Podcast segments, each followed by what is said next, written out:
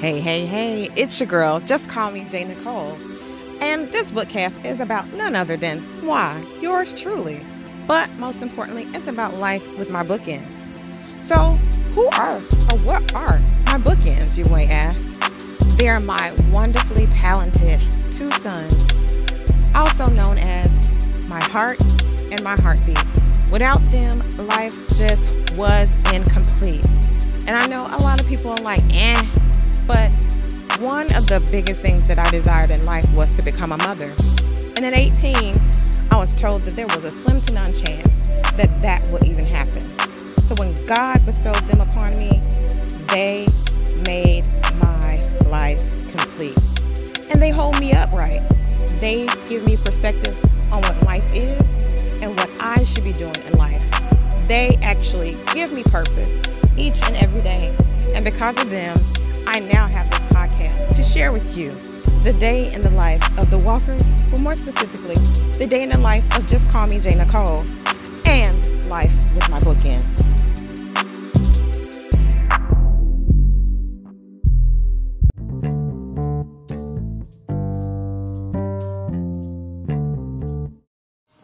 Hey, hey, hey, it's your girl, Just Call Me J. Nicole, and I'm back with yet another episode. So let's just dive right on into it. Let's talk about colorism. So, this is a term that is more so, uh, well, I can only speak from my personal experience, but I'll say that it's more so an issue or something that we see in the African American, black, colored, whatever you want to call us, community.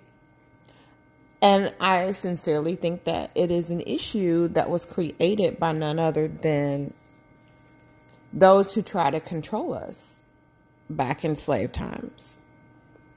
See, colorism is when there's division amongst your same race. And we as blacks have always been divided, whether we liked it or not. Back in um, the days of slavery,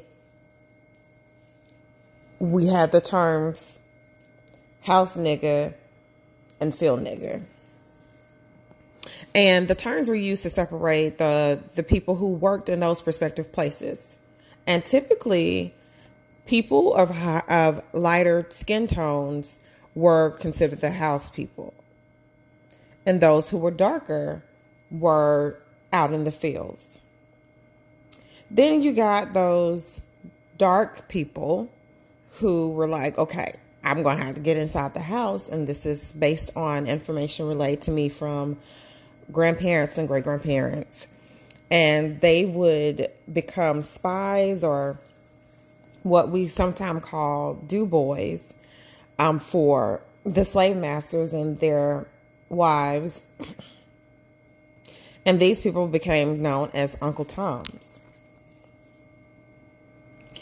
All of this was done and created and is called colorism to the extreme that even after we were free from slavery, we still smited one another based on our skin tone.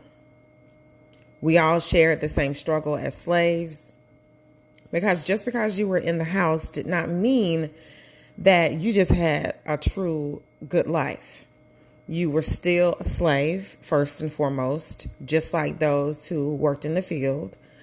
And you were actually closer to the master's, you know, naughty little hands. So that brings on a great deal of why is it that if we all went through the same struggles, there was a need to separate and divide ourselves and put one another down based on our skin tone? It was taught. So I've had several conversations with my paternal grandmother about this because she was very fair skinned coming up. And I recall um, during one of our conversations, she said that because she was so light and her mom was also fairly light, she made she wanted to make sure that she married the darkest man that she could find. And I had a previous recording I decided to re-record this because I didn't like the angle that I was going in because of some of the terms that I was using. But I feel that because we're talking about colorism, I still need to drop those little nuggets. So there was another term to describe our skin tones. We often heard high yellow, red bone. I even called them light brights. But for the darker skin people, I remember my grandmother, sorry, Graham, not to throw you under the bus, but because I had a type of guy that I dated and it was not someone who was dark, when I brought my husband home to meet the family, my grandmother said, Oh, he's a blurple. It's a form of colorism. It's a term that we use and it's can be derogatory. Definitely is derogatory, but during that time I knew exactly what she meant. So when I was thinking about when my grandmother said she would she was going to seek to marry the darkest man that she could, I thought about that term, blurple. So if you ain't never heard of the term blurple, that means that you're so black that you are like blue, bluish purple mixed with some black. Really, really dark is pretty much what they're saying.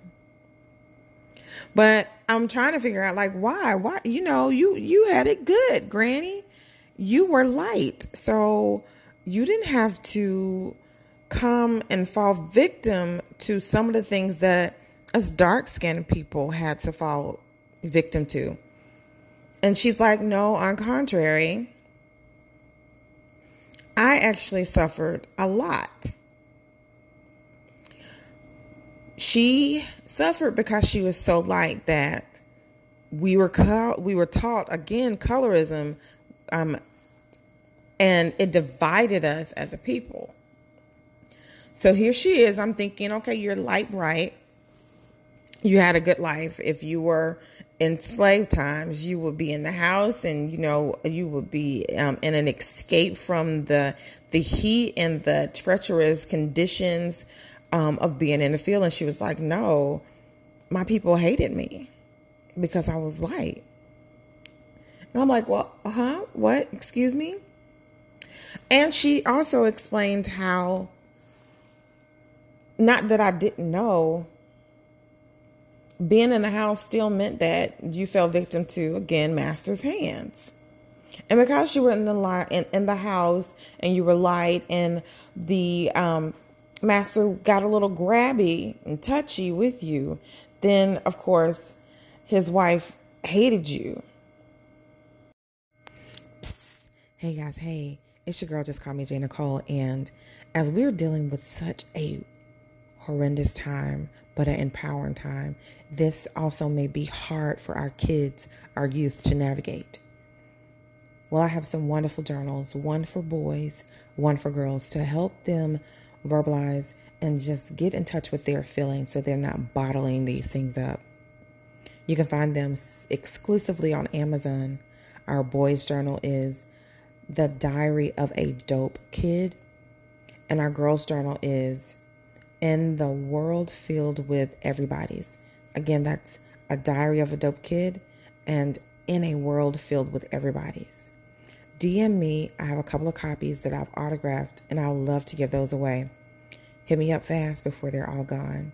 Now back to our regular scheduled program. I never thought about that. And then I told her, I said, Well, Granny, you know, I always hated when you would call me your little chocolate China doll.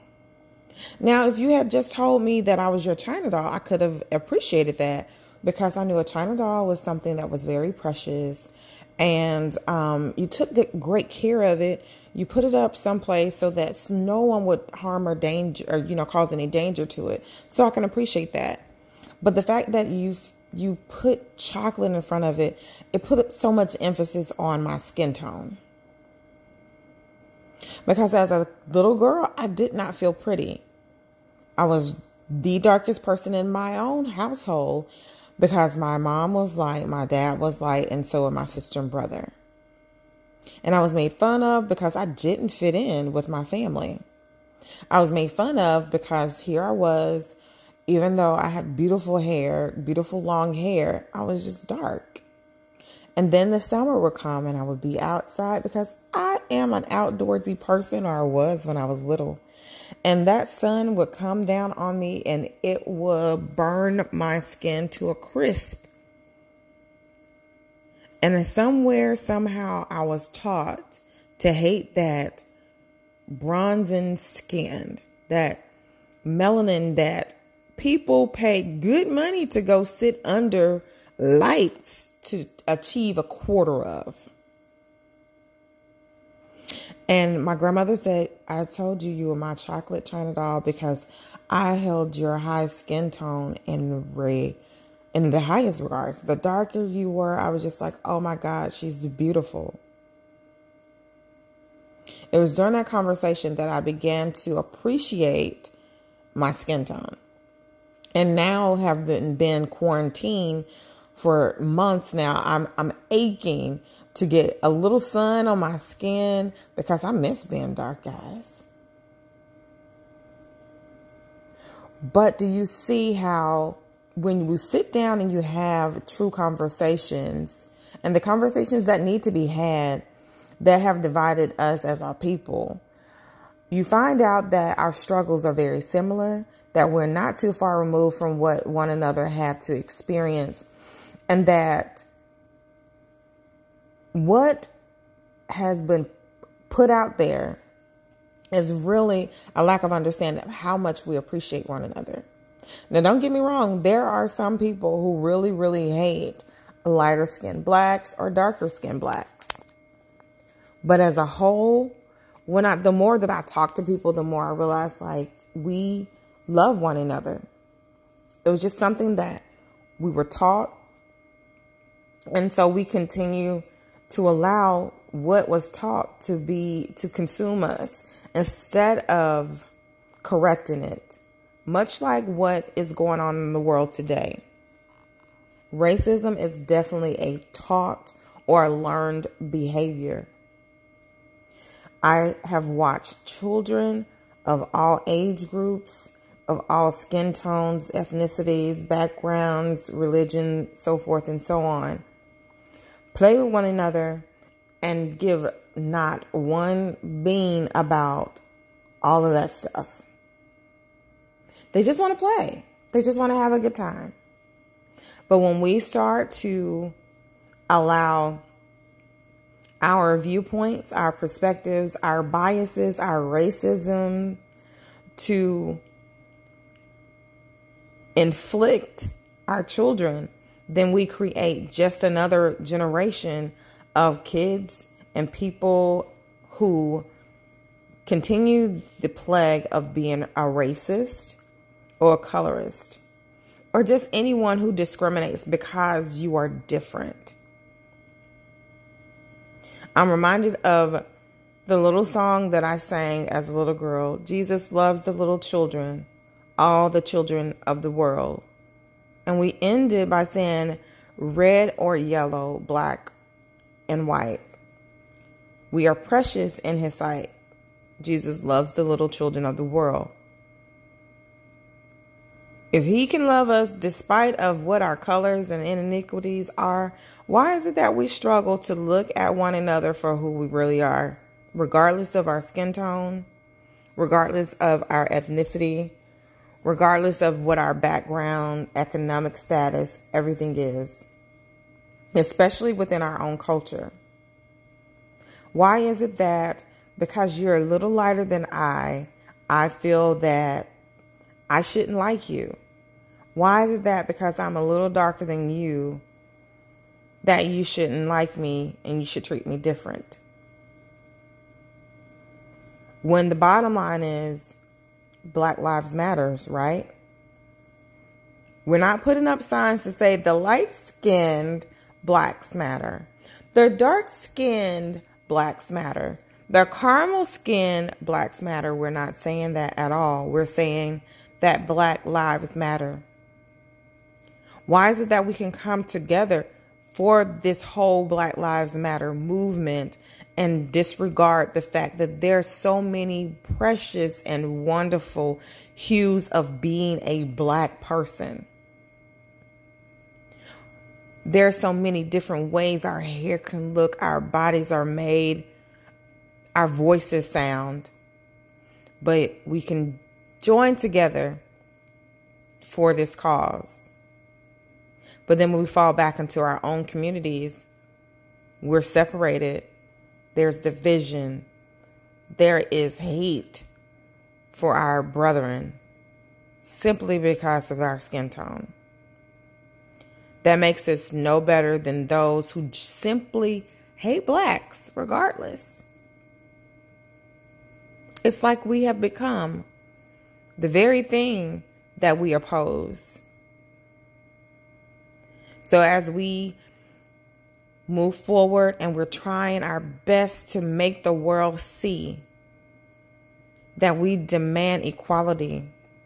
We need to pump our brakes and make sure that what we're giving them to look at is a unified front. If we're presenting to the world a collected division of people, they're going to continue to treat us like what we are if we continue to present ourselves as something other than a united front, they have the opportunity to pick us up just to pieces and punch holes in what we say we stand for. Because if we say that we stand for unity, but yet we're divided, guess what, guys? We aren't unity. We're not united. We're not one people. We're just saying it because we don't want them to do the very things that we're doing to ourselves. So I want each one of you who choose to listen to this to really think about how you treat your brethren. Even if you are a brown person who's listening to this, and we say brown because we're like, you're not black, but you're not white. You may be Hispanic, you may be Asian of, or of Asian descent, but you don't classify as a white or black person. Is there division and separation amongst your own people? If so, and if you treat us different based on our skin tone, why? You can't stand with us until you're for all of us. We can't stand for us until we're all in for all of us. So I hope that what you guys take away from just this particular episode is that we definitely need to put colorism to bed. It's just another way for us to give races yet another leg to stand on. We can't fight for what we're not even have what we don't have within our own community. So I'm going to give it a rest here, guys. But I hope that what has come out of the 2020 riots and protesting and off the backs of those who have lost their lives to senseless actions of cops, that it does not go in vain. That we as a people see that we can be united and that we can stand up with one another and fight for what we really want equality equality amongst ourselves as well as amongst others. Peace and blessings to you guys, and I'll talk with you guys next week. I'm out.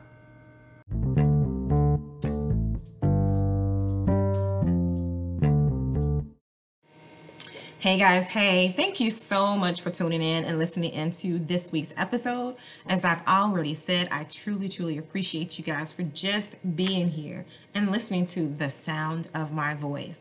As always, please stay connected with me. Make sure you're following me so that you can get the latest and the greatest episodes that I drop every Wednesday for you.